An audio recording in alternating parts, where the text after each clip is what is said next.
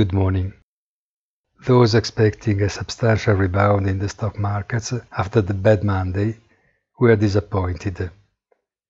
Europe continued the entire session in a negative mood, increasingly conditioned by the updating of the data on the pandemic and the increasing possibility of a new lockdown, at least in some particularly affected areas such as France, Spain, Belgium, and in any case also Italy.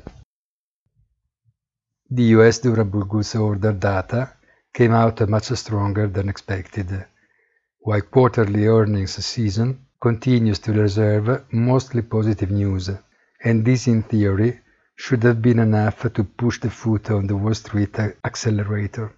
But this was not the case. With the sole exception of the Nasdaq, the major indices have never managed to turn in black. The picture of great uncertainty, which seems difficult to change direction in the near future, therefore persists and is strengthened. Have a nice day and please visit our site easy-finance.it.